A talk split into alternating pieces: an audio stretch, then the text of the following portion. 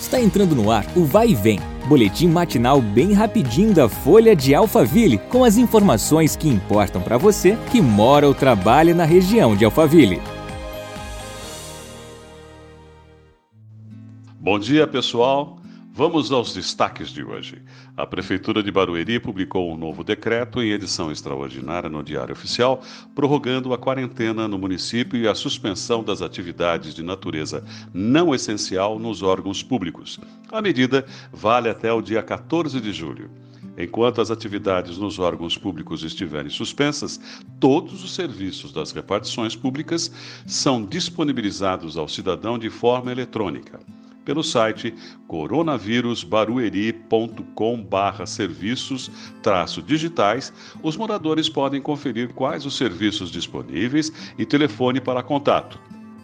A gestão ressalta que outra forma de contato é pelo app Barueri e Alô Barueri.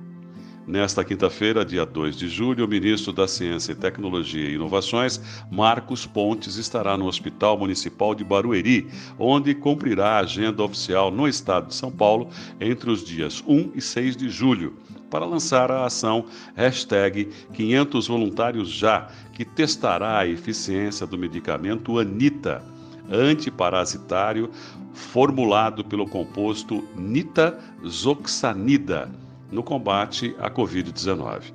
Segundo estudos do CNPEM, Centro Nacional de Pesquisa em Energia e Materiais, organização social vinculada ao Ministério, a nitazoxanida reduz em 94% a carga viral em células infectadas in vitro, com a avaliação dos 500 voluntários, o Ministério quer testar a eficiência no tratamento em pacientes de quadro leve e inicial do novo coronavírus.